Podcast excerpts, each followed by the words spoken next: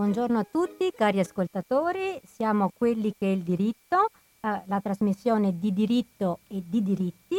Oggi siamo in versione pocket, siamo in tre e in questa avventura è con me Maria Monica Bassan, che saluto. Buongiorno a tutti i radioascoltatori. Ciao Monica. E Massimiliano Stiz. Ciao a tutti. E Agnese Usai. Buongiorno a tutti da parte mia anche. E passo subito la parola a Monica per presentarci il nostro gradito ospite. Benissimo, siamo abbastanza puntuali, è una puntatona densa, è la prima di un duo. Abbiamo voluto, spezzando l'abitudine di fare delle puntate tematiche su un argomento di diritto, e spaziare e ampliare la nostra trasmissione. Abbiamo realizzato 2 puntate dedicate a quella che è comunemente nota come la riforma Cartabia, il progetto di riforma del sistema giustizia, una riforma molto ambiziosa che si propone di modificare grandemente in maniera sistematica sia il processo civile che il processo penale. Gli abbiamo dedicato 2 puntate, oggi parleremo dell'aspetto civilistico, nella prossima puntata affronteremo invece il più spinoso e conosciuto forse processo penale. Per la puntata di oggi abbiamo invitato un caro amico, l'avvocato Maurizio Molinari, a cui do il benvenuto. Buongiorno Maurizio, grazie di aver accettato il nostro invito. Benvenuto Maurizio. Grazie a voi, grazie per avermi dato questa opportunità, grazie all'avvocato Monica Bassan, all'avvocato Massimiliano Stiz, cari amici oltre che colleghi, e grazie anche a Radio Cooperativa che mi dà l'opportunità di parlare di un tema che per noi avvocati è molto sentito, ma per le ragioni che adesso vi dirò è un tema che deve interessare un po' tutti i cittadini per le implicanze che ha. Abbiamo scelto il collega Maurizio Molinari, perché è presidente da lontano, mi ricordate, 2012 ormai, è presidente dell'associazione Camera Civile che al pari della Camera Penale riunisce i colleghi che generalmente e prevalentemente trattano di materie civili, quindi è la persona più deputata, oltre che essere uno stimato collega del Foro di Padova che si dedica quasi prevalentemente a contenziosi in materia di infortunistica stradale e di responsabilità medica. Abbiamo scelto lui perché, oltre ad essere titolato, è anche una persona che sa tradurre dall'eguleio, quello che è il nostro gergo, i sofismi linguistici, in maniera chiara e semplice per i nostri ascoltatori. E infatti volevo premettere a questa puntata una battuta che ha fatto recentemente Zagrebeschi, illustre giurista e professore, e durante una trasmissione che è condotta da Zanchini, che ha ereditato da Auges la presentazione dei libri nella fascia nella nostra stessa fascia oraria, vero? Si fa concorrenza, esatto. Monica. Storie quotidiane. E alla domanda, lui stava presentando la sua ultima pubblicazione, il suo ultimo libro, e alla domanda chi credono di essere i giuristi, lui ha risposto così: non si può dare una risposta univoca. I giuristi hanno di sé un'opinione molto elevata, come testimoniano i simboli nei quali si riconoscono. Ma la gente comune ha un'opinione molto differente. Allora, con Maurizio Molinari cerchiamo di colmare questo divario tra il pensiero dei giuristi e il pensiero della gente comune e cerchiamo di parlare insieme della riforma Cartabia. Caro Maurizio, noi vogliamo parlare appunto della riforma della giustizia, ma la prima domanda che ci viene è: perché una riforma della giustizia? Cioè qual è lo stato della giustizia e quindi la necessità di questa riforma che si profila? Beh, intanto chiariamo che cosa intendiamo per giustizia civile, perché oggi parliamo di giustizia civile. Ho sentito che la prossima trasmissione sarà invece dedicata alla giustizia penale. Per giustizia civile intendiamo tutto quell'apparato che presiede all'amministrazione della giustizia, in particolare al complesso delle norme che regolano il processo civile, perché quello che è in discussione in questo periodo è proprio il processo civile, cioè lo strumento attraverso il quale il giudice svolge l'attività della giurisdizione, cioè stabilisce diritti e doveri delle parti. E quali sono i problemi della giustizia civile? Innanzitutto il problema che preoccupa di più il nostro legislatore, ma direi più la parte politica, diciamo, del nostro ordinamento, è l'arretrato, perché purtroppo ci troviamo a che fare con un arretrato che è veramente notevole. Tanto per avere un'idea, al 31 dicembre del 2020 pendevano presso i nostri tribunali quasi 2 milioni di cause civili, escluse le verbalizzazioni di dichiarazione giurata, gli ATP in materia di lavoro e altre cause minori. Diciamo, il vero contenzioso si attestava, per quanto riguarda l'arretrato, in circa 2 milioni. Questo è per il giudizio di primo grado. A questo poi bisogna sommare almeno 250.000 giudizi pendenti in appello e poi quelli in Cassazione. Voi capite che con questi numeri ci troviamo veramente in difficoltà di fronte all'Europa. E quindi la situazione, tra l'altro, l'Europa che condiziona, ricordiamolo, il recovery plan, 197 miliardi sono condizionati anche a questa riforma, anche e direi soprattutto a questa riforma, perché periodicamente in Europa ci chiamano, ci tirano le orecchie e ci ricordano questa situazione non bella. Ovviamente non è un qualcosa che si è creato di recente, perché mi ricordo che nel 1982, quando ho cominciato a fare l'avvocato, l'arretrato c'era già, erano numeri notevolmente diversi perché gli avvocati erano molto meno. Quando ho cominciato la professione eravamo in 600 a Padova, adesso siamo in più di 3.000 e di conseguenza anche il numero del contenzioso è aumentato notevolmente. Aumentando il numero del contenzioso è aumentato anche l'arretrato, ma non è un problema recente, è un problema che è risalente nel tempo. Io mi ricordo che anche agli inizi degli anni '80 si prospettavano dei tempi lunghissimi per le decisioni delle cause. C'erano dei giudici che proprio non facevano le sentenze, sapevamo benissimo i nomi, sapevamo benissimo chi erano, e quando la causa capitava a certi giudici bisognava rassegnarsi a trovare una soluzione alternativa, perché aspettare il tempo della decisione sarebbe stato veramente un problema. Quindi è un problema che risale veramente nel tempo. I numeri attuali del Tribunale di Padova non sono rassicuranti, sono numeri che risalgono alla fine del 2019, parliamo di 9.218 cause pendenti. Mamma mia, cifre da capogiro. Cifre da capogiro. Ma direi che la cosa più preoccupante è che di queste oltre 9.000 cause, 1.100 cause hanno una pendenza ultratriennale, cioè sono in corso da più di 3 anni e quindi rappresentano il 12% delle cause in questo momento pendenti. Il dato dei 3 anni è un dato che è significativo perché è stato riconosciuto come il termine corretto, diciamo, massimo della durata di una causa in primo grado. Averne 1.100 che hanno una anzianità superiore ai 3 anni è un dato veramente preoccupante. Quindi i dati delle cause civili pendenti in Italia sono veramente disarmanti e abbiamo i tempi sostanzialmente più lunghi d'Europa.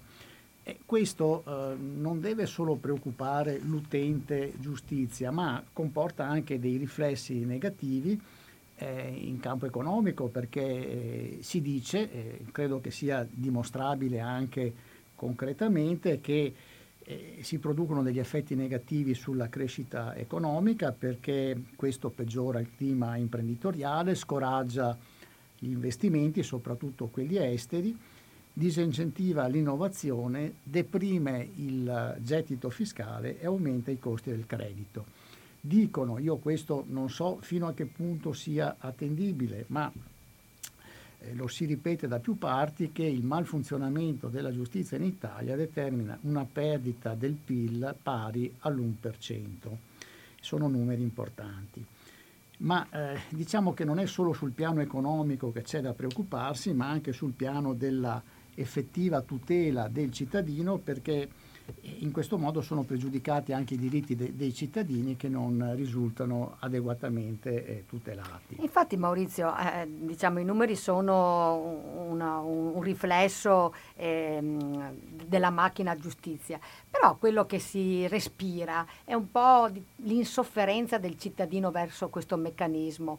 Nonostante i grandi numeri, quindi tantissime persone che fanno causa, di fatto c'è uno scoramento, c'è una poca fiducia anche nei luoghi comuni della gente, no? È colpa dell'avvocato, l'avvocato dice colpa del giudice, i giudici si lamentano degli avvocati, anche recentemente sono uscite delle dichiarazioni pesanti da parte di magistrati e anche reazioni altrettanto diciamo aggressive da parte degli avvocati, e gli avvocati si lamentano dei clienti che poi sono, insomma, li vedono come dei mercenari al loro soldo, insomma, tutti i protagonisti di questo mondo giustizia si lamentano reciprocamente. Ma c'è una causa, ci sono più cause, c'è la possibilità di risolvere questo? Credo che non sia giusto fare delle generalizzazioni, ma bisogna verificare caso per caso. Diciamo che sono un po' tutte queste componenti che hanno portato a una sfiducia del cittadino nell'apparato giustizia. Io, forse andando controcorrente, ho l'impressione che anche il numero eccessivo degli avvocati, siamo in 250.000, anche quello abbia contribuito a peggiorare la situazione, perché è evidente che 250.000 avvocati in Italia è un numero che non può essere sostenuto, e consentire a tutti di avere un minimo di fatturato significa a volte anche, come dire, prospettare dei contenziosi che in tempi normali magari non vedavamo. Non credo di dire una cosa nuova se affermo che si vedono adesso delle cause che francamente 20 anni fa io non vedevo. Ma non è, ovviamente la responsabilità non è assolutamente solo degli avvocati, è un po' un malfunzionamento di tutto l'apparato giustizia. Innanzitutto ricordo che il numero dei magistrati in Italia è uno dei più bassi in Europa pro abitante, e questo è un dato di fatto che bisogna considerare. Poi ricordo anche che c'è una pianta organica che non è completa, cioè siamo sotto, i magistrati attualmente applicati al civile sono di un bel po' di unità sotto la pianta organica, e questo pesa. Infine, non tutti i magistrati che sono in busta paga allo Stato italiano lavorano come magistrati, cioè ce ne sono una parte che, dico purtroppo, perché secondo me non dovrebbe verificarsi una cosa del genere, sono applicati a uffici come non so, l'ufficio del massimario della Cassazione, svolgono dei compiti sicuramente lodevoli, ma non sono i compiti del giudicare e di stabilire chi ha ragione e chi ha torto, e secondo me queste unità andrebbero recuperate immediatamente, applicando a questi uffici persone diverse dai magistrati. Quindi è un po' tutto un complesso di tutto. Ricordiamo, Maurizio, che nella riforma è prevista l'assunzione di 500 diciamo, addetti alla giustizia, ma solo personale amministrativo, non giudici. Insomma, questo è il dato. I concorsoni da funzionari e cancellieri che sono già partiti, che hanno rubato braccia alla magistratura, perché in realtà molti colleghi che facevano i giudici, i GOP, quelli che noi chiamiamo GOP, ossia giudici onorari di pace, cioè avvocati che collaborano quasi come dei co-co-co, diciamo, al servizio della magistratura, hanno scelto la più sicura strada di essere dipendenti del ministero, quindi di fare i cancellieri. Ma se siamo sotto organico con la magistratura, sarebbe stato forse più strategico inserire anche dei nuovi posti come magistrato, insomma, ma sì, qualcosa è previsto dalla riforma Cartabia, ma parliamo di numeri nettamente insufficienti, perché non riescono nemmeno a coprire i concorsi che si sono già svolti, quindi non è facile istituire un concorso di magistrato, c'è l'organizzazione della commissione che deve giudicare, tutta la trafila che ne segue, prima come uditore giudiziario, insomma è un percorso abbastanza lungo, e quindi il politico e il legislatore cosa trova? Più semplice ricorrere ad altri mezzi, tipo l'istituzione dell'ufficio del giudice di pace, dopo magari ne parliamo in maniera più approfondita, dare più potere ai giudici onorari che non sono giudici di carriera, molto spesso sono avvocati, perché vengono pagati meno e ovviamente anche la qualità della loro produzione è nettamente inferiore a quella di un giudice togolato. Facciamo un'ultima domanda su questa, diciamo, parte storica, poi faremo una pausa musicale. Negli anni 90, quando c'è stata la riforma del codice civile, furono istituite le sezioni stralcio, no? Questa esperienza che erano deputate a decidere le cause che avevano più di una certa anzianità, che ora non ricordo. Questa esperienza è stata buona? Può essere utile o no? Guarda, in termini numerici direi abbastanza bene, nel senso che c'è stato uno smaltimento obiettivamente di un bel numero di cause in corso. A livello di qualità delle decisioni, devo dire invece molto molto deludente, perché sono cause quasi tutte decise da colleghi anche di una certa esperienza, ma c'è poco da fare. Se tu hai fatto l'avvocato per tutta la vita, non è facile calarsi in un altro tipo di funzione che è quella di dire il diritto, cioè di applicare la norma del diritto imparzialmente.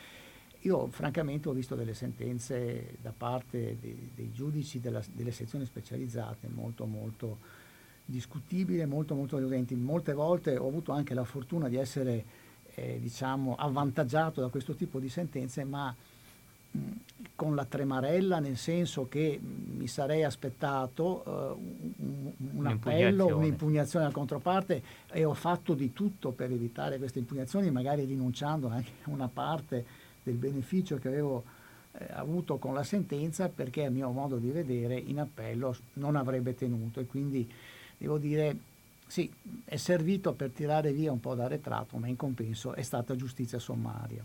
Queste conversazioni, Maurizio, mi ricordano, adesso questa è una marcorda, una delle primissime cause che presi appena fresca, era una divisione ereditaria che durava da 20 anni, e non so quante parti c'erano. Quando la cliente venne da me, mi disse: avvocato, mi non so se è superstiziosa, ma quasi morti 4 avvocati, quindi decida lei.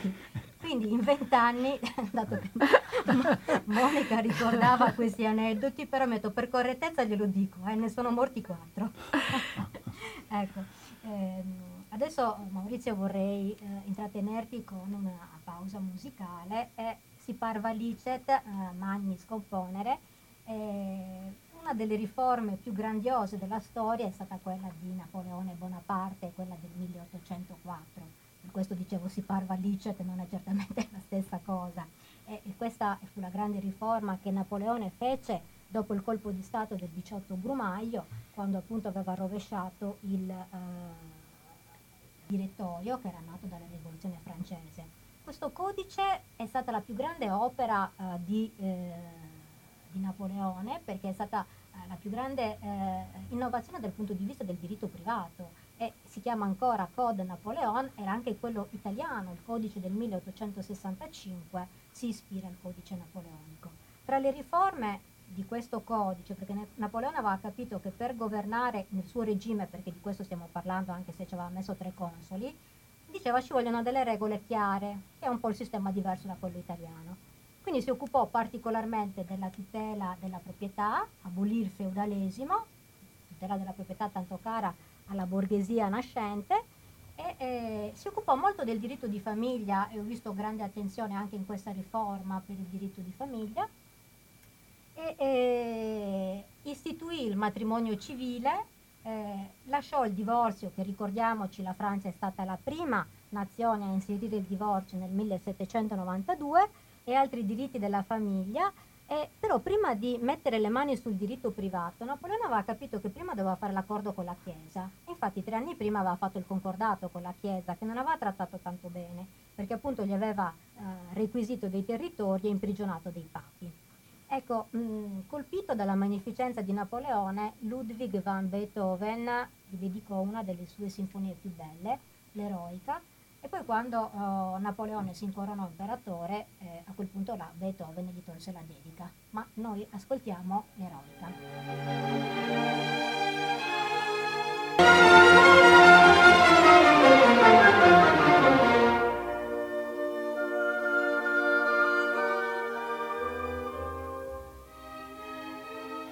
approfitto, prima di rientrare nel cuore del tema della trasmissione, per ricordare un appuntamento di giovedì 7 ottobre alle ore 18. Il Gabinetto di lettura di Padova presenterà in presenza e anche in videoconferenza un libro di Paolo Alvigini, che è un caro collega, nonché uno, vero Maurizio, ci ricordavi, è uno dei fondatori della Camera Civile di Padova, che ha fatto un libro che presumo sia squisito. Si intitola Nello studio dell'avvocato, il titolo è già molto eloquente. Verrà presentato da Enrico Maria Conte e sarà un piacere ascoltare dalla voce del nostro collega Mauro Alvigini i ricordi, gli aneddoti e un po' la vita vissuta all'interno dello studio. Mi piace ricordare che, come si legge nella presentazione, questo volumetto si prefigge di aprire al grande pubblico lo studio dell'avvocato per far partecipare tutti alla straordinaria esperienza umana della professione forense, una scuola di vita unica, difficile, insidiosa, ma al contempo gratificante. L'ho letto, è molto divertente, ne consiglio la lettura. Secondo me molti di noi di una certa età si riconosceranno in alcuni racconti di Paolo Alvigini. E i giovani invece potranno imparare molto. Certo. Monica, noi siamo tra i giovani però. Certo. Trarremo ispirazione. Maurizio, tornando alla nostra riforma Cartabia, dicevamo l'arretrato, e l'arretrato si accumula principalmente in quello che noi chiamiamo il processo di cognizione, che è, diciamo, per capirci, il rito normale con cui si fa un processo civile, no? Cosa hanno pensato di fare in questo tema? Cioè, tantissime cose, però insomma tu... Guarda, si è partiti da una statistica che ha individuato la durata media di un processo civile in Italia in 1 anno e mezzo. Però è una statistica di fronte alla quale, secondo me, bisogna essere molto cauti, perché, come diceva Charles Bukowski, un uomo con la testa nel forno e con i piedi nel congelatore ha una temperatura media. Nel senso, no, bella immagine. Nel senso che è significativo il fatto che chi ha avuto, e tutti più o meno, insomma, abbiamo avuto un'esperienza di una causa in tribunale, sappiamo che in realtà non dura solo 1 anno e mezzo, quindi è una media che è poco significativa. E se fosse 1 anno e mezzo probabilmente non ci sarebbe stata nemmeno necessità di intervenire con una riforma sul processo. C'è da dire, peraltro, ecco, che il trend, ancora prima della riforma Cartabia di cui adesso vado a parlare, era in netto miglioramento, perché è già in atto un tasso di smaltimento superiore al 100%. Questo significa che le cause civili concluse in 1 anno sono superiori a quelle che nello stesso periodo vengono introitate. Ed è anche diminuito il numero delle cause civili, perché sono aumentati i costi di accesso alla giustizia. È inevitabile constatare, anche qui a Padova, che fino a 1 anno, 1 anno e mezzo fa, per poter fare un'udienza davanti a certi giudici bisognava fare un'anticamera, fare una coda, segnarsi in un foglio perché questa coda venisse rispettata. Adesso questo non si verifica più, è il giudice che esce dalla sua stanza e dice: avvocati, io sarei pronto, chi è che vuole entrare per fare l'udienza? Quindi questo è importante, perché era già in atto da tempo un miglioramento nei numeri della giustizia. Comunque, insomma, la riforma Cartabia cos'è? È sostanzialmente un tentativo da parte della politica di venire incontro a quelle che sono le aspettative dell'Europa. Tutti i ministri di Grazia e Giustizia che hanno preceduto la Cartabia hanno avuto questo tipo di pressione da parte dell'Europa. Io mi ricordo che qualche anno fa, quando era ministro Orlando, nel corso di un convegno in Cassazione gli si diceva: ma ministro, perché andare a toccare il processo? Perché andare a sostituire la citazione col ricorso, quando, insomma, non sappiamo che non è questo il male? E fa: guardate, è inutile che mi facciate questa domanda, voi sapete meglio di me che periodicamente in Europa ci chiamano, ci tirano le orecchie dicendo: avete 3 milioni di processi di arretrati e noi dobbiamo far vedere all'Europa che facciamo qualcosa. Posso essere d'accordo con voi che non è questa la panacea di tutti i mali, però noi comunque un tentativo lo dobbiamo fare. Siamo sempre a cambiare tutto per cambiare niente. Esattamente. Ecco. Quindi la riforma Cartabia, diciamo che intanto parliamo di un qualcosa che ancora non c'è, perché è un disegno di legge che è stato approvato da un ramo del Parlamento, dal Senato. Abbastanza recentemente, mi pare il 21 settembre. E comunque sarà nella forma della legge delega, cioè di una legge che prevede poi l'emanazione di uno o più decreti che dovranno dare attuazione ai principi generali che sono stati indicati e previsti dalla legge.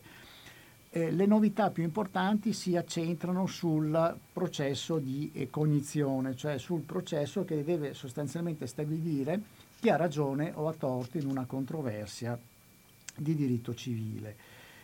I punti essenziali sono sostanzialmente questi. Allora, rimane tutto invariato per quanto riguarda il modo con cui viene instaurata la vite. Fino all'anno scorso, ministro Bonafede, si parlava di sostituire l'atto di citazione col ricorso. Adesso è una differenza questa che probabilmente al cittadino interessa poco, perché però per noi avvocati ha un certo significato, perché nell'atto di citazione è l'avvocato che fissa l'udienza in cui dovranno comparire le parti. Nel ricorso l'avvocato si limita a esporre le ragioni per cui instaura la causa, il giudice legge e poi a margine del incalce al ricorso emette un provvedimento con cui fissa l'udienza. Non è una differenza di poco conto, perché l'avvocato sa quando può fissare la prima udienza nel rispetto ovviamente di certi termini a comparire. Depositando il ricorso, sostanzialmente l'avvocato è un po' in balia del giudice, nel senso che deve essere il giudice a fissare, e se si trova un giudice che ha un ruolo molto complicato o un giudice che è più lento di altri da decidere, può passare anche molto tempo tra la presentazione del ricorso e la prima udienza. Ora, nella riforma Cartabia questo non viene toccato, cioè si lascia all'avvocato la possibilità di instaurare il giudizio attraverso la forma dell'atto di citazione. Però introduce tutta una serie di modifiche in tema di decadenza delle attività assertive e dei mezzi di prova. Che cos'è? Cosa significa questo? Significa che mentre prima, cioè adesso diciamo nel processo attualmente vigente, era sufficiente per l'avvocato che iniziava la causa e per l'avvocato che doveva costituirsi per la parte convenuta esporre le proprie difese, ma con la possibilità di integrarle in un secondo momento e in un ulteriore secondo momento formulare le istanze di prova che si rendevano necessarie per il sostegno delle domande dei propri assistiti. Adesso tutto questo viene anticipato, cioè mentre prima queste attività si svolgevano sotto il controllo del giudice e dopo la prima udienza, adesso tutto si svolge prima della prima udienza, attraverso il deposito di memorie che sono scadenziate in un certo modo. La gente potrebbe dire, ma in realtà che cosa cambia, farle prima o farle dopo? No, cambia notevolmente, perché mentre l'attività che viene svolta adesso è un'attività che viene svolta sotto il controllo del giudice, per cui se c'è qualche irregolarità, qualche problema, il giudice interviene, dà indicazioni agli avvocati perché queste irregolarità vengano sanate. Adesso tutte queste attività si svolgono prima dell'intervento del giudice, quindi un po' allo scoperto, senza sapere se nel frattempo si è verificata qualche nullità o qualche irregolarità d'altro genere, e non è una cosa di poco conto.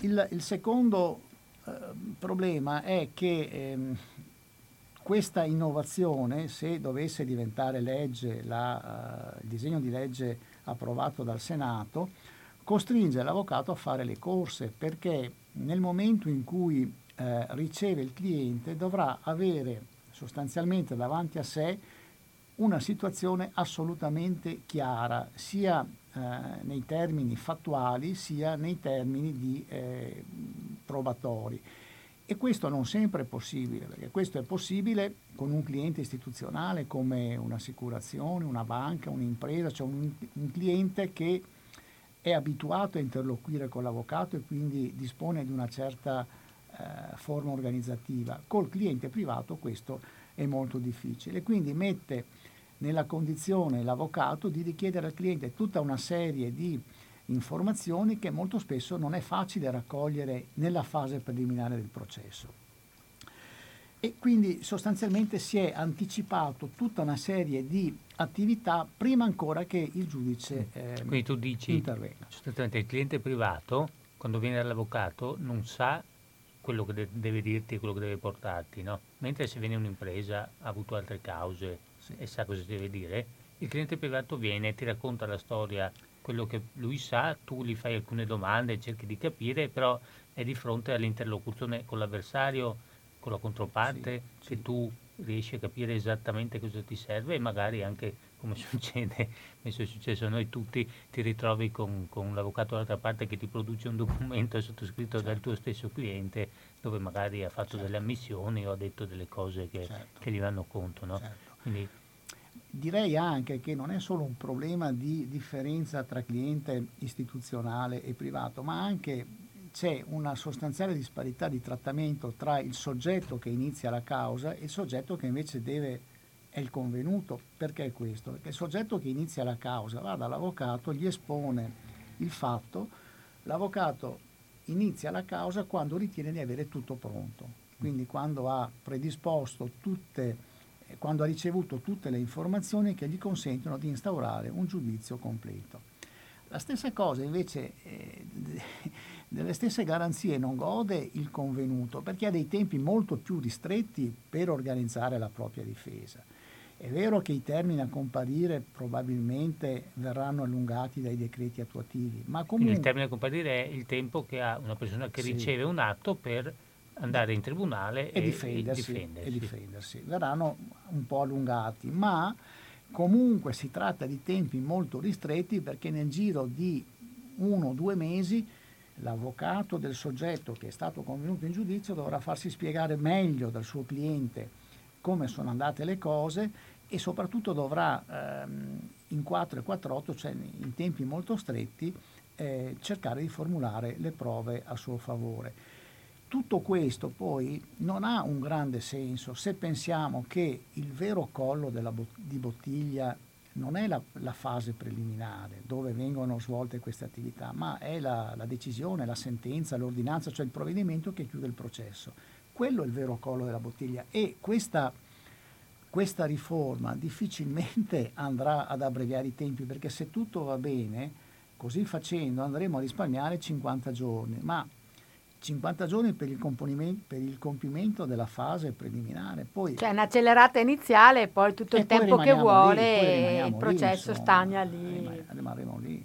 Sì, in effetti il processo è una cosa viva, cioè si costruisce anche nella dinamica dello scontro, dell'incontro con la controparte, per cui magari certe cose che all'inizio della pratica non si ritenevano importanti o per miopia del cliente o perché non erano emerse dalla narrazione, poi durante la causa magari è necessario produrre, specificare, portare qualcos'altro, aggiungere qualche cosa. Quindi prima Agnese parlava di quella causa ultradecennale di divisione ereditaria. Ecco, provate a pensare una causa di una complessità del genere, con un numero importante di parti, con morti intervenute probabilmente nel corso del processo. Ma come si fa? Ma come è possibile pensare che venga istruita nei tempi stretti previsti dalla riforma Cartabia? Ma è evidente che di fronte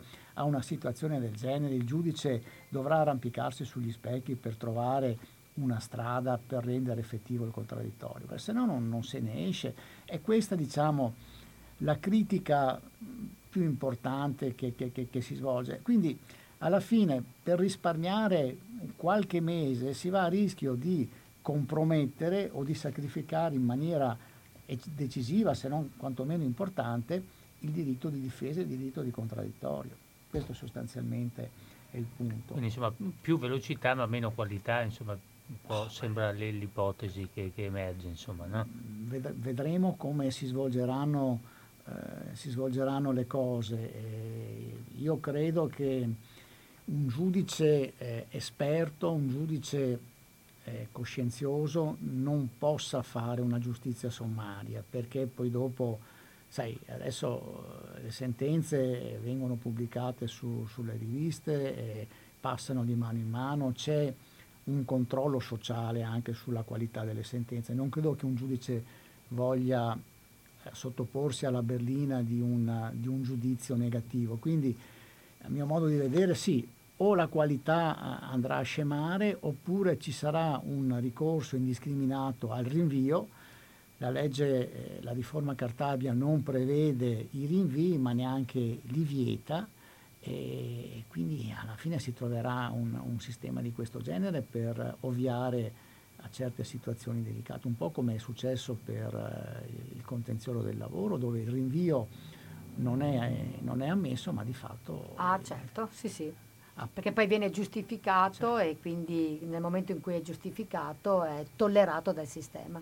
Facciamo un'altra pausa, Maurizio, e tra un po' tu penso che ci parlerai anche di uno degli aspetti della riforma Cartabia, che è quello dell'istituzione del Tribunale Unico per la Famiglia. Sì. Interessante. Sì, in buona sostanza ci saranno dei tribunali circondariali e uno distrettuale, ma ho sentito che l'Associazione Nazionale dei Pubblici Ministeri per i Minorenni si sono un po' agitati, dicendo forse che le decisioni di questo tribunale non saranno così complete e così preparate come prima.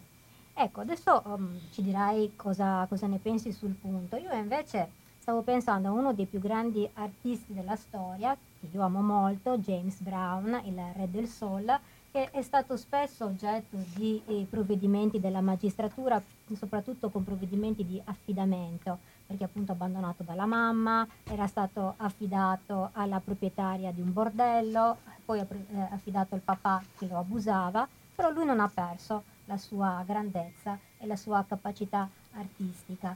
Lo ascoltiamo in una delle canzoni più belle in assoluto, ascoltate bene l'inizio che è molto emozionante, It is a Man Award.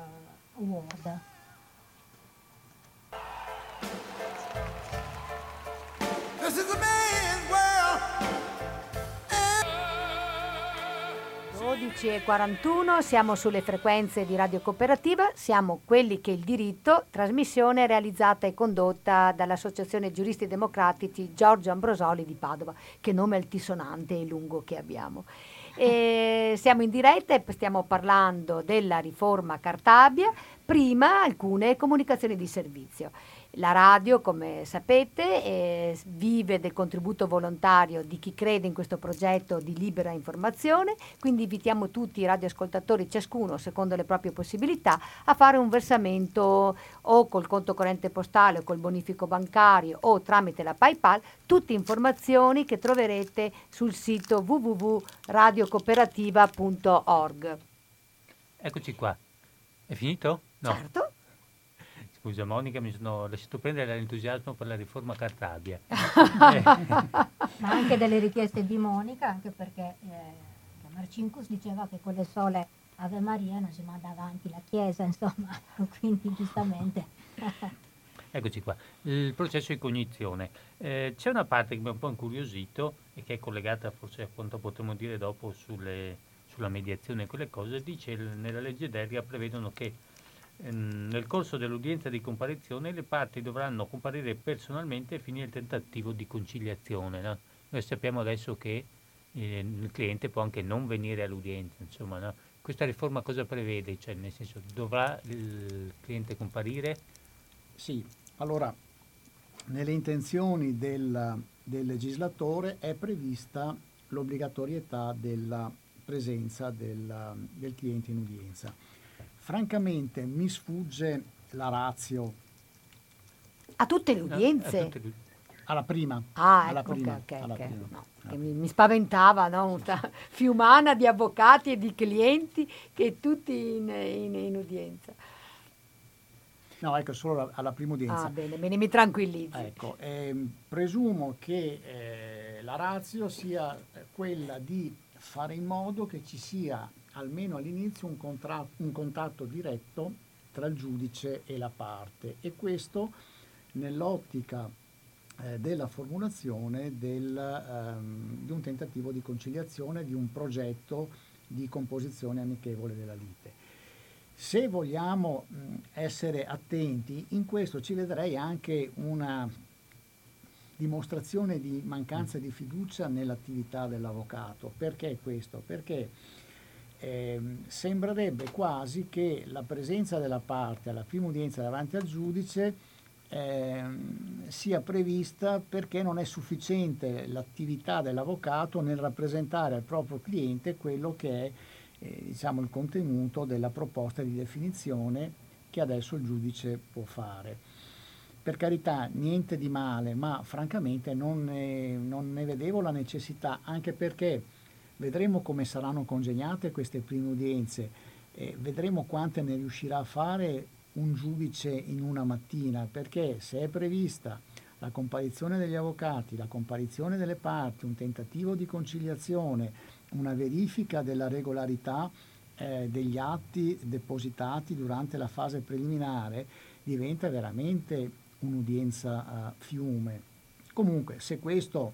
Non tanto veloce, insomma, allora. Questa... Direi di no, saranno, mentre adesso le udienze in calendario a un giudice civile possono riguardare anche 20 o 30 procedimenti in una mattinata, quando andrà a regime questa riforma, il giudice, una volta che ne ha fissate 3, massimo 4 nell'arco di una mattinata, sarà anche troppo, quindi non so se ci sarà effettivamente un abbreviamento dei tempi alla luce di quello che si prospetta come attività di prima udienza. Sì, anche col rischio che dicevi tu prima, che avendo accumulato molte incombenze per una sola udienza, se poi è nullo qualcosa all'inizio, ci troviamo lì con 10 atti depositati, 10 parti presenti, gli avvocati e tutto, certo. Il giudice ci dice no, guarda che il lato di citazione è nullo, non so, certo. C'è una nullità e quindi torniamo, certo. A... Poi tieni presente che nelle cause che riguardano società di capitali, assicurazioni e banche,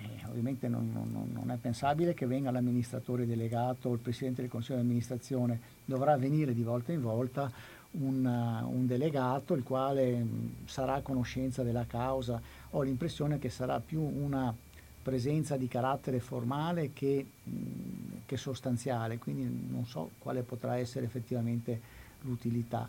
Molto meglio sarebbe stato, a mio modo di vedere, rendere facoltativa la presenza o sotto forma di raccomandazione, ma non sotto forma di obbligo, da cui il giudice in caso di mancata presenza può trarre degli elementi a scapito della parte non comparsa. Maurizio, il processo di cognizione lo abbiamo capito che è una cosa lunga, sostanzialmente, probabilmente anche con la riforma. Allora già da tempo è stato introdotto il rito che è negato il rito sommario, no? Cioè un modo più veloce di fare il processo. Rimane questa differenza, con la riforma? Sì, rimane, anzi che la riforma Cartabia lo incentiva, nel senso che al di là della possibilità delle parti di ricorrervi comunque, dovrebbe essere il rito normale previsto quando la causa ha natura solo documentale oppure è di facile e pronta istruttoria. Anche qui modifiche di carattere formale, nel senso che mentre adesso il processo sommario si conclude con un'ordinanza, adesso stabilisce la riforma Cartabia, si conclude con sentenza. Per il cittadino non cambia assolutamente niente, cambia solo il nome del provvedimento finale. Il vero collo di bottiglia è nel momento in cui il giudice dice agli avvocati: bene, ho capito quali sono le pretese, quali sono le difese, adesso decido. Lì si ferma tutto. Infatti è imbarazzante anche per noi quando ci dicono ma ha deciso, e quando dovrà decidere, e sei lì un po' inerte e dici non lo so, in linea teorica avrebbe 15 giorni, di fatto non lo so, e possono passare anche mesi se non anni, come anche diceva Calamandrei, il termine canzonatorio, quello che esatto. non ha sanzione, quindi sostanzialmente non esiste.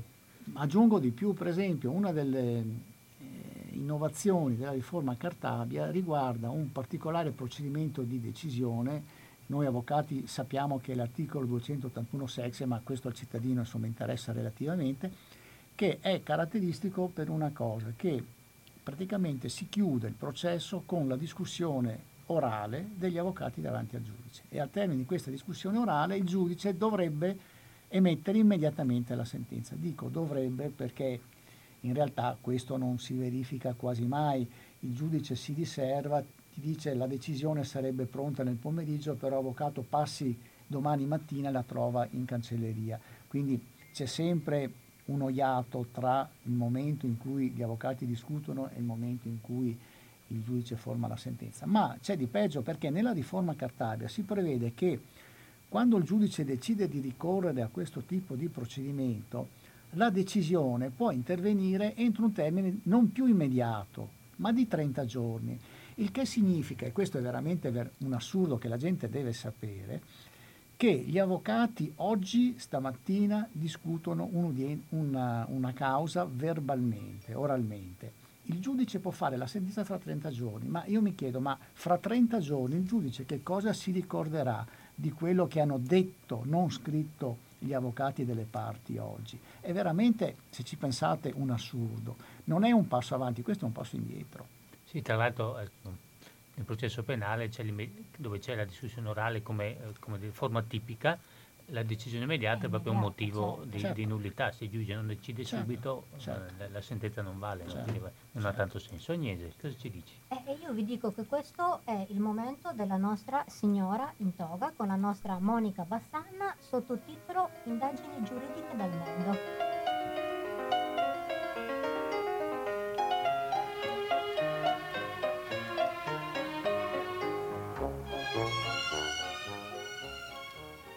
Buongiorno, ben ritrovati.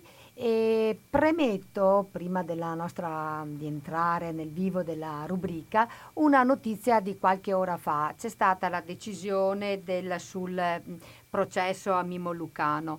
C'è stata una condanna durissima, 13 anni e 2 mesi di carcere. Tra l'altro, come commentava anche il sito di Repubblica, molto più della pena chiesta dalla procura, quindi dall'accusa. E il tribunale quindi ha condannato di più di quello che l'accusa ha chiesto.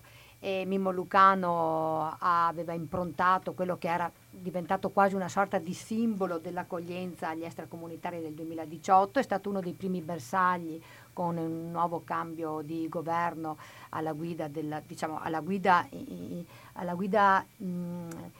ombra del ministro Salvini, che ha ipotizzato un sistema criminale dietro questo sistema di accoglienza. Le sentenze vanno sempre rispettate, casomai vanno impugnate, presumibilmente sarà fatta per questo una sentenza di primo grado. Diciamo c'è un'amarezza di fondo per chi insomma credeva e vedeva nella persona di Mimmo Lucano un esempio anche di concreta ed efficace accoglienza.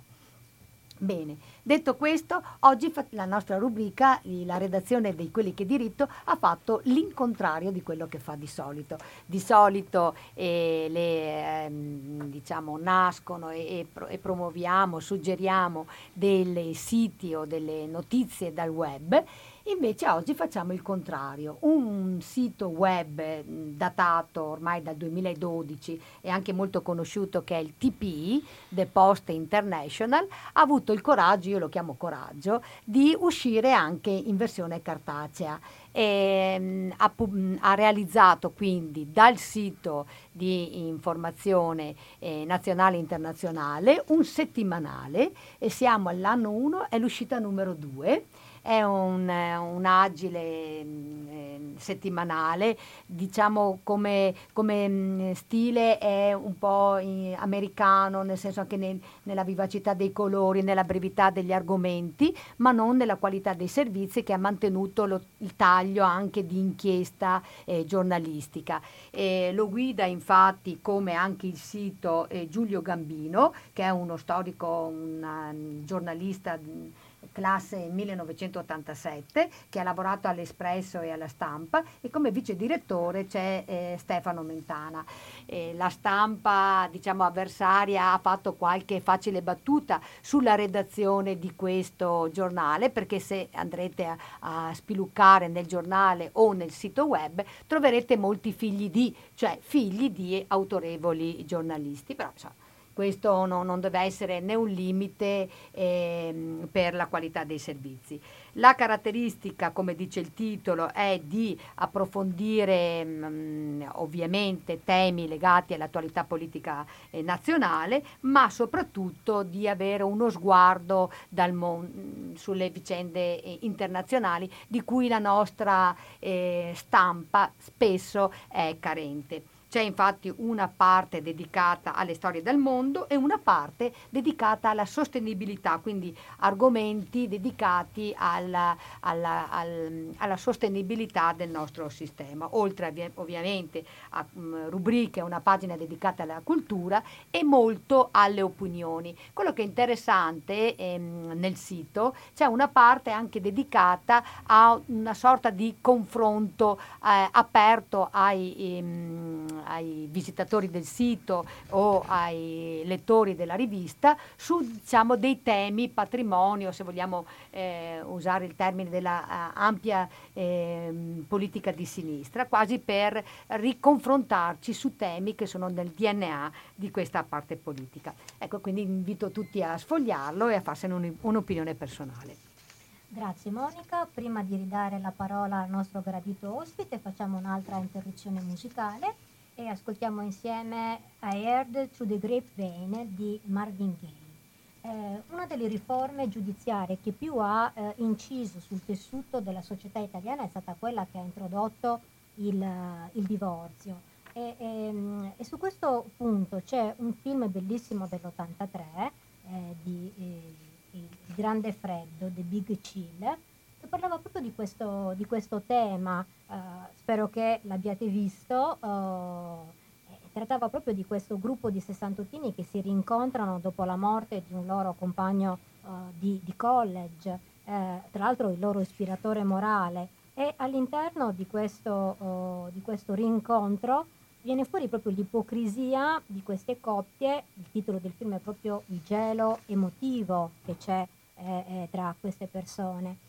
E questa canzone di Marvin Gaye, che significa appunto sentito dire, racconta proprio di queste rotture sentimentali quando si scopre l'adulterio del coniuge. Ascoltatela perché forse non tutti la sanno associare a questo tema. Buon ascolto. Dopo questa canzone, Maurizio, però veramente insomma, bella. Un duro lavoro, ma qualcuno lo deve fare. Allora, il processo di cognizione, i vari tipi di rito, ma non siamo ancora contenti. La riforma, per cercare di velocizzare, istituisce anche un nuovo ufficio, no? L'ufficio per il processo, che sembra una cosa un po' complicata, fa anche un po' paura a dirla, ma cos'è? Allora, l'ufficio per il processo è un'innovazione a cui sul quale il ministro Cartabia ha puntato molte carte. Sta facendo in questi giorni un giro dei tribunali più importanti per illustrare le prerogative, i vantaggi che dovrebbe apportare questa nuova organizzazione. In sostanza dovrebbe essere un ufficio composto da giuristi, quindi laureati in legge, che dovrebbe costituire un supporto importante per il giudice. Intendo dire un supporto nella ricerca della giurisprudenza, nella ricerca dei precedenti, nella predisposizione di bozze dei provvedimenti, nell'intrattenere i rapporti tra il giudice e le cancellerie, e anche per individuare dei criteri di priorità nella trattazione delle cause. Quindi sicuramente un progetto ambizioso, ma è tutto da vedere se nei fatti poi queste finalità saranno raggiungibili. Quello che è importante evidenziare è che c'è stata una risposta veramente massiccia da parte di giovani avvocati o di laureati in giurisprudenza che si apprestano a sostenere l'avvocato, l'esame di avvocato, perché in questo momento molti sapranno, insomma, l'avvocatura non se la sta passando molto bene, per cui molti colleghi, soprattutto giovani, vedono in questa nuova funzione di addetto all'ufficio del processo un possibile sbocco, ma si tratta solo di un qualcosa di temporaneo, perché sappiamo che le assunzioni saranno a tempo determinato. Nel senso che questo è un ufficio che a un certo punto sparirà? No, secondo le intenzioni del ministro Cartabia no, però non sarà a tempo indeterminato la possibilità per un soggetto di prestare servizio. O comunque sarà una situazione di precariato come lo sono i GOP, anche i giudici onorari di per sé sarebbero a tempo. In realtà, siccome i giudici ne hanno estremamente bisogno, il sistema giustizia è tenuto su anche dai GOP, di fatto sono inamovibili, nel senso che di fatto vengono ogni 4 anni riconfermati, però è il senso di precarietà dell'istituto che rimane, no? Corretto, Monica. Adesso avvisiamo gli ascoltatori che da questo momento possono raggiungerci telefonicamente allo 049 880 9020 oppure mandandoci degli sms al 345 18 91 685 e potranno quindi rivolgere delle domande al nostro ospite, l'avvocato Maurizio Molinari del Foro di Padova, sulla riforma della giustizia civile Cartabia. Certo, intanto mentre aspettiamo le telefonate mi viene spontanea una riflessione. È un peccato che le grandi riforme a cui la politica italiana giunge siano costrette dall'esterno. Non c'è mai, diciamo, una volontà corale di tutti i soggetti coinvolti, quindi magistrati, cancellieri, avvocati, rappresentanti dei cittadini, che insieme costruiscano qualcosa che sia universale, che vada bene, no? È sempre o qualche riforma imposta da una parte politica per ragioni di opportunità, o, come ricordavi tu, Massimiliano, all'inizio, qualcosa che è quasi un ricatto economico. Solo se fate questo vi arriveranno i soldi dall'Unione Europea. È un po' triste, un po' svilente, cioè toglie credibilità a questa politica che già, insomma, rivela tutta la sua fragilità in molte altre considerazioni. E poi sempre un governo tecnico, sostanzialmente, che riesce a fare qualcosa di nuovo, altrimenti le riforme sono riformine, sono pezzettini, sono qualcosa di claudicante. Sì, tutto sommato adesso io non vorrei dire delle cose che pregiudicano i 197 miliardi che ci devono mandare, però non è che la riforma sia grandiosa, questa riforma, insomma, come ci spiega Maurizio, sono piccoli maquillage sul rito, questo nuovo ufficio che vedremo se è significativo o meno, per cui, insomma, non è che c'è, adesso diceva Agnese, il codice di Napoleone, lì si è studiato molto, si è fatto un codice che dura sostanzialmente ancora.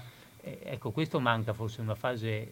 Sì, ma manca anche la capacità di farlo. Di studio, no? Proprio sì, sì. Ma sai, avete detto delle cose giustissime, perché una vera riforma del codice di rito dovevano farle le componenti che effettivamente prestano l'attività nel codice, quindi una commissione composta da avvocati, magistrati e cancellieri. Ne sarebbe venuto fuori, secondo me, un lavoro eccezionale, perché solo chi è nelle aule del tribunale, quindi conosce veramente i problemi del processo italiano, avrebbe potuto dare un apporto che si sarebbe risultato decisivo. Invece purtroppo abbiamo a che fare con, insomma, sostanzialmente chi decide queste riforme, sapete chi sono? Sono gli addetti all'ufficio legislativo del Ministero di Grazia e Giustizia, quindi dei magistrati, qualche professore universitario, che però non sono quelli, diciamo, che noi conosciamo particolarmente in vista, eccetera, che si piegano un po' sostanzialmente a quelli che sono le necessità politiche del momento. Ecco, quindi è una riforma fatta senza l'avvocatura. Io vi posso dire che prima di arrivare a questo progetto di legge approvato dal Senato, l'Unione Nazionale Camere Civili, che insomma è l'associazione maggiormente rappresentativa degli avvocati civilisti, cioè coloro che avrebbero voce in capitolo per dire queste cose, ha avuto non so quante audizioni davanti prima al ministro Bonafede e poi davanti al ministro Cartabia. Tutto inutile, nel senso che erano controproposte mirate, intelligenti, fondate, alla fine, di fronte alle quali ci siamo sentiti dire sì, vediamo, è ragionevole quello che dite, però alla fine viene deciso in tutt'altro modo. E Quindi non resta che prendere atto che sarà una riforma sostanzialmente di facciata. Tra le cose che ci sono in questa riforma, che citava prima Agnese, c'è questa un'altra novità, insomma, il Tribunale della Famiglia. Cos'è? Ecco, allora, questo è uno degli aspetti forse più positivi della riforma Cartabia. Cioè, chiudiamo con un po' di ottimismo. Sì, è stato cioè, a detta di molti, io non faccio diritto di famiglia, però a detta di molti questa diciamo è una innovazione decisamente intelligente. Allora, il Tribunale delle persone, dei minorenni e della famiglia si dovrà occupare sostanzialmente di tutto il contenzioso in tema di separazione, divorzio, e erediterà di fatto le competenze sia civili che penali del Tribunale per i minori. Che però non chiude, rimane il Tribunale per i minori, Maurizio. Rimane, ma perde gran parte delle proprie attribuzioni. E noi plaudiamo a questa cosa. Ecco. E vedremo poi nei fatti come si verificherà la cosa. Presso il tribunale e presso le sezioni specializzate, perché le sezioni specializzate? Perché si sta andando verso un sistema di specializzazione dei giudici, cioè si è capito che non ha senso utilizzare un magistrato per decidere tutto, perché questo comporta uno sforzo di preparazione, una perdita di competenze che non serve a nessuno. Adesso vige ancora la norma che un magistrato non dovrebbe rimanere applicato allo stesso ufficio per più di 10 anni. Ecco, con l'istituzione del Tribunale delle persone, famiglie dei minorenni viene meno questa limitazione, quindi si parte dal presupposto che un magistrato possa rimanere applicato all'ufficio anche per più di 10 anni. Questo per favorire il più possibile la formazione di un giudice specializzato che di fronte a un certo tipo di contenzioso abbia l'esperienza per poter decidere meglio di un giudice che magari viene dai fallimenti oppure addirittura viene dal settore penale e che quindi deve prendere mano con un certo tipo di... Forse anche questo può essere utile per mantenere una coerenza nelle decisioni. Certo, un'uniformità nelle decisioni e quant'altro. Ecco, questa è stata vista, insomma, mediamente dall'avvocatura come una cosa positiva. Ecco. Sì. Effettivamente quando si andrà a regime la riforma, quindi sulla famiglia avremo quel grande filone della cosiddetta degiurisdizionalizzazione, quindi tutta quella parte che è possibile comporre tra le parti anche davanti al sindaco, insomma, e poi invece una magistratura specializzata, quindi non ci sarà più un servizio, come dire, medio, quindi la grande specializzazione oppure la libertà proprio tra le parti. Sì, ci sarà anche un procedimento in materia di persone, certo, non solo un procedimento di cui però la legge delega non entra nel dettaglio, nel senso che dice saranno i decreti delegati a stabilire quali caratteristiche avrà questo procedimento, ma penso già a quello che potrebbe essere, non credo che sarà molto diverso da un rito del lavoro, da un rito del sommario, sì. Insomma, non sì. Credo che si possa essere stravolto quello che è il rito del lavoro. C'era un altro aspetto che secondo me andrebbe evidenziato, non so se era presente nella scaletta, che è quello dei procedimenti alternativi di risoluzione sì. delle controversie. Ecco. Sì, questo sono diverse novità importanti che insomma anche mi piacciono, insomma non so, la cosa che mi dava più sì. Insomma, una grande novità che dava, come dire, anche il senso, più senso anche al nostro lavoro è questa cosa dell'istruzione stragiudiziale. Ecco, no? Allora. Cioè vuol dire fare le prove prima del processo. Ah, un po' come il penale, che possono acquisire le prove. C'è l'investigazione preventiva. Investigazioni anche sì. Noi, anche noi civilisti potremmo fare questo. Diciamo che questo aspetto è stato oggetto di ampia discussione nei mesi scorsi perché è un aspetto molto delicato, cioè la formazione della prova al di fuori del processo può servire a deflazionare l'arretrato, a rendere più veloce il procedimento, però deve avvenire con certe garanzie. E allora il progetto Cartabia è arrivato a una via di mezzo, cioè dice nel corso della mediazione o della negoziazione assistita gli avvocati, le parti possono procedere con atti di istruzione preventiva se c'è l'accordo di tutti. Quindi nel momento della formazione della convenzione di negoziazione assistita le parti potranno prevedere, se è il caso, di svolgere anche un'attività istruttoria, perché poi nel caso venga accettata questa soluzione le conseguenze sono gravi, nel senso che se una delle parti si rifiuta di rispondere all'interrogatorio o comunque un terzo non si presta a fornire le informazioni che vengono richieste, ci sono anche delle sanzioni e da un certo tipo di comportamento il giudice può anche trarre degli elementi di convincimento a discapito della parte che non ha ritenuto di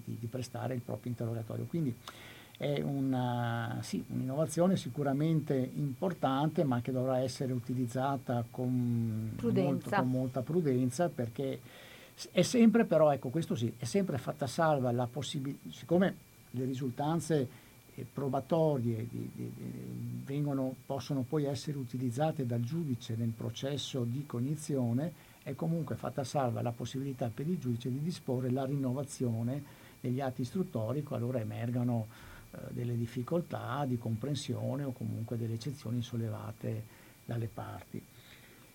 È un passo in avanti nel riconoscimento di una funzione importante dell'avvocato, ma credo che sia necessario anche arrivarci gradualmente con un po' di maturità, soprattutto sapendo quello che succede in certi fori, non dico geograficamente allocati, ma insomma ecco, è necessaria secondo me una collaborazione e un'osservanza di norme deontologiche veramente importante. Sì, ricordiamo che la riforma prevede, se passerà così come è stata votata al Senato, che ci sono sanzioni penali per chi rende false dichiarazioni, certo, conseguenze processuali per la parte che si sottrae all'interrogatorio, certo, eventualmente anche sotto il profilo delle spese processuali, che è sempre, certo, una cosa che, come dire, risulta particolarmente efficace nei confronti delle persone e dei clienti. Diciamo che siamo andati anche oltre quello che era prospettabile, perché imporre delle sanzioni penali a carico della parte che non vuole rendere una dichiarazione, sì, quasi me, sanzioni penali forse solo per chi le dice false. Ah, per chi le dice false. Sì,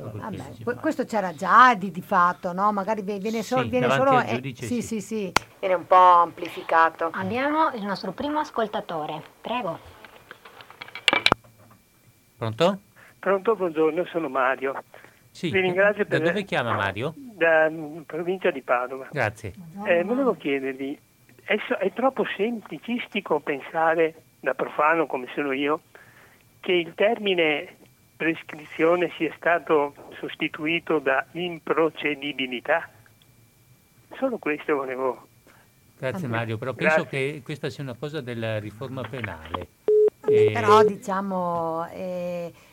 Se vogliamo così, sempre in via di semplificazione, no? Quando l'ascoltatore chiede prescrizione, vuol dire che dopo quella data lì non si può più fare qualche cosa, e quindi se si fa qualche cosa diventa non procedibile. Allora, da un punto di vista civilistico nei processi potrebbe anche essere corretto, però diciamo che il sistema delle decadenze, prescrizioni è molto forte nel processo civile, è un modo per regolamentare. Quanto sia giusto dipende dalla coerenza di questi termini, dalla ragionevolezza di questi termini e dall'uso anche coerente che ne fa sia il legislatore che poi il giudice del caso concreto, no? Perché poi ci sono sempre le eccezioni che devono essere tenute in debito conto, in omaggio alla vera giustizia, che un conto è la forma del processo e un conto è la giustizia, ce lo diciamo spesso, però ricordiamole, dobbiamo cercare di farle combaciare il più possibile. Io invece volevo chiedervi, sempre sulla riforma giustizia, sulle impugnazioni. Mi pare che ci sia qualche novità anche sulle impugnazioni. Mi pare che siano inasprite le pene, diciamo proprio così, pecuniarie, nel senso che l'appellante, cioè chi propone appello così solo per tirare avanti, qualora sia assolutamente infondato, ci sia la previsione di una sanzione, mi pare anche che possa arrivare fino ai 10.000 euro. Volevo capire cosa ne pensate. Maurizio, io non vedo con favore questo tipo di sanzioni, no, perché il confine tra infondato e come dire, è fondato in qualche forma un po' personale, quindi non so, una sanzione per questo mi sembra un po' difficile. Cioè, è un modo come un altro per disincentivare l'accesso alla giustizia. Allora, già in questi ultimi anni abbiamo visto un'esplosione e un aumento dei costi di accesso alla giustizia che non ha uguali. Fortunatamente il contributo unificato, cioè la tassa che si deve versare in cancelleria prima di iniziare un procedimento, è ferma da qualche tempo, ma se voi vi ricordate c'è stato un aumento quasi del 100% a un certo punto. Ora, il fatto di punire una delle parti perché la domanda che propone o l'eccezione che svolge è manifestamente infondata, sì, per carità, può essere anche questo un sistema per disincentivare, però alla fine responsabilizza l'avvocato, perché è l'avvocato che formula la domanda e che formula un'eccezione. Ne vedremo delle belle. Ma ne vedremo delle belle anche dal punto di vista della responsabilità dell'avvocato, dal punto di vista assicurativo. Qual è il limite della temerarietà? Qual è, se dovessimo basarci solo su questo, ma voi sapete quante cause e quante innovazioni anche dal punto di vista giuridico, giurisdizionale non si sarebbero verificate nel tempo? Cioè, tutto quello che riguarda per esempio il danno alla persona, se non ci fosse stato qualche avvocato che a un certo punto ha osato e ha formulato delle tesi che in quel momento potevano sembrare temerarie, non ci sarebbe stata questa evoluzione giurisprudenziale. Quindi andiamo molto cauti su questo. Abbiamo un altro ascoltatore, Maurizio. Prego. Starei molto attento, ecco. Pronto? Sono d'accordo con te. Pronto? Pronto, buongiorno, sono Piero di Padova. Buongiorno.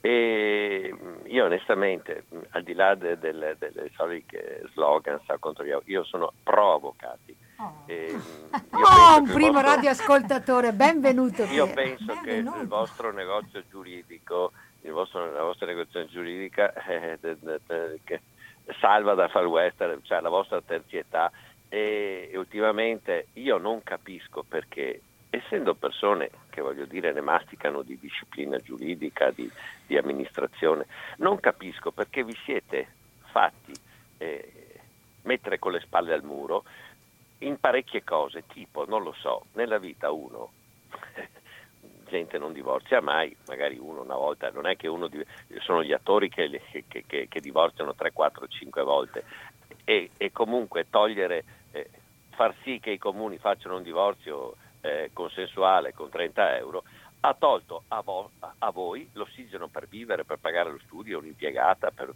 avere la dignità di essere dei professionisti che insomma hanno dovuto studiare, prepararsi, e non è facile il lavoro che fate. Uno, se non c'è l'avvocato,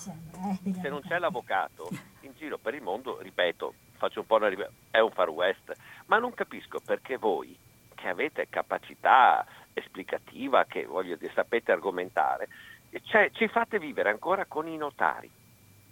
Cioè, in Svizzera c'è l'avvocato con delega notarile, ma scelgo io, se mi devo comprare una casa di dubbia provenienza, di andare a farmi tutelare da un legale, mi metto a repertorio. Grazie dell'intervento. Grazie, mi lasci finire, perché è una cosa, guardi, non voglio essere capo, ma è una cosa di pregio pazzesco questa. Ma datemi dignità, perché delle volte è una radio che dà servizio, questo è il vero servizio, di spiegare alla gente, la signora poveraccia che è dentro le case popolari, e dopo una vita di sacrificio, non è il caso mio, perché io sto parlando di cose che esulano, io lo faccio per un senso di comunità, un senso di giustizia, per un'ingenuità mia. La signora che è dentro la casa popolare, che decide di pagarla, perché tanta gente vive nella casa popolare, però si compra la macchina, la casa in montagna, fa la furbacchiona, deve andare dal notaio. Ma è il nostro è un sistema che potrebbe essere perfezionato. Mi lasci concludere. Sì, però Piero, se no andiamo, perché dobbiamo dare la risposta a... Ma non pensate, non pensate che sia il caso che l'ordine degli avvocati Lo so che alla fine i salotti sono sempre quelli, ma noi senza notai possiamo vivere, perché un'autentica di firma in America costa $10 okay. dal tabacchino, qua costa €1.000. Grazie Piero, giriamo la sua riflessione all'ospite, ci continui a seguirci, grazie Piero. Ci incentiva alla solidarietà di classe, che forse qualche volta ci manca, no? Questa voce unica dell'avvocatura che stiamo cercando faticosamente di costruire tramite anche l'organizzazione del congresso, Maurizio. È un percorso ancora lungo per noi, vero? No, l'ascoltatore ha detto delle cose giustissime che condivido al 100%. Il problema è che in questo momento l'avvocatura non ha una rappresentanza di peso che possa orientare le scelte politiche. 250.000 avvocati in realtà dovrebbero averlo questo peso, perché solo a livello elettorale provate a pensare quale potrebbe essere la forza di 250.000 elettori con le loro famiglie, con le loro impiegate, con tutto il personale che gravita attorno. Di fatto questo non succede. Perché? Perché gli avvocati che sono in Parlamento, e sono tanti, una volta che mettono piedi in Parlamento si dimenticano di essere avvocati o non l'hanno mai fatto l'avvocato, per cui sono proni a quelle che sono le esigenze del partito, le esigenze politiche, ma dimenticano completamente quelle che sono le giuste istanze dell'avvocatura da portare avanti. Sono pienamente d'accordo con l'ascoltatore, non ha senso che ci sia ancora una casta fatta da 5.000 notai, quando invece gli avvocati sono 250.000. Non ha senso, certe attribuzioni, certe specificità dei notai potrebbero benissimo essere svolte dagli avvocati a costi assoluti. Certo, però non è ancora sufficiente perché non basta questo. Purtroppo è una casta ben tutelata, sono pochi ma molto compatti, e l'avvocatura invece è composta sappiamo da tante voci che spesso non riescono a dialogare tra di loro, e quindi si arriva a questi assurdi. Sì, è vero, e infatti anche un paio di iniziative dell'avvocatura, quella di avere una testata giornalistica, Il Dubbio, che cerca di dare spazio a delle riflessioni dal mondo dell'avvocatura, no? Perché nel panorama delle informazioni ci sia anche la voce dell'avvocatura, oppure, come ricordavo, questo tentativo di organizzarci con sistemi di rappresentanza quasi sindacale, in modo che riusciamo a elaborare qualcosa di univoco. È difficile, è un percorso abbastanza giovane, entrambi gli esempi che ho fatto, però è una strada che dobbiamo percorrere, una sana lobby, diciamo, no? Lobby nel senso di pressione politica, di mettere in agenda politica dei temi che sono dell'avvocatura, che poi non sono interessi di categoria, sono dei miglioramenti per rendere più efficiente il servizio e togliere dei privilegi, no? Togliere dei privilegi che sono di pochi a vantaggio di molti. Sì, ringraziamo l'ascoltatore per questo, perché ha fatto proprio un grande gesto di solidarietà nei nostri confronti, a volte anche nelle grandi divisioni ereditarie, no? Quando l'avvocato veramente ha fatto tutto, no? E ad un certo punto ci si deve spogliare della pratica perché deve transitare davanti al notaio che fa l'atto, no?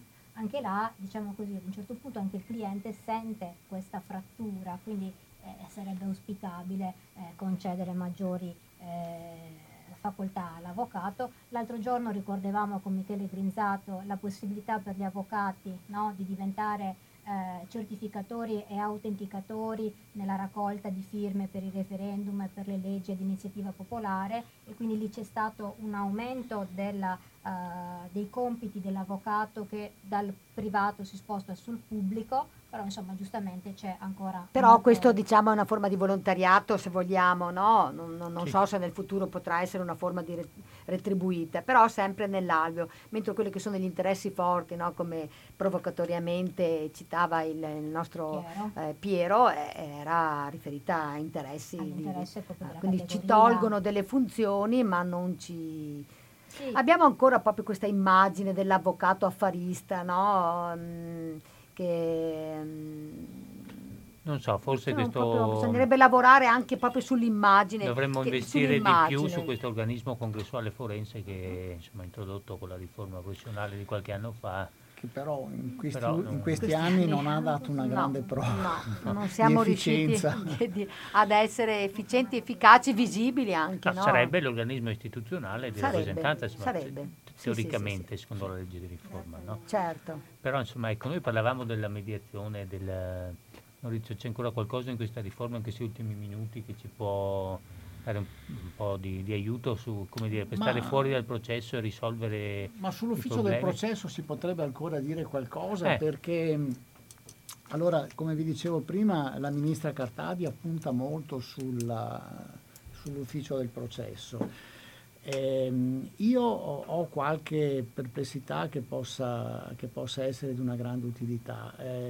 Recenti esperienze fatte a Padova, non sotto la vigenza di un ufficio del processo, ma di fatto si trattava di esperienze portate avanti da alcuni magistrati, hanno dato parzialmente dei risultati positivi. Perché questo? Perché soprattutto per i giudici di una certa età non era facile misurarsi con il mezzo informatico, quindi anche ad esempio la verbalizzazione delle dichiarazioni testimoniali, che non viene di fatto più, non avviene più manualmente fatta per iscritto, ma con la redazione al computer, in modo che poi la cancelleria possa renderlo visibile sul processo civile telematico, comporta che se un giudice è sempre stato abituato a scrivere a mano certi verbali, si trova oggettivamente in difficoltà. E quindi le esperienze a cui ho potuto assistere in questi ultimi mesi a Padova da parte di un paio di magistrati, di dotarsi di laureati in giurisprudenza che avessero una buona manualità, diciamo, con il mezzo informatico, diciamo che è stato positivo, anche perché svolgevano un'attività di preparazione, di lettura delle carte, che poteva oggettivamente essere utile al magistrato.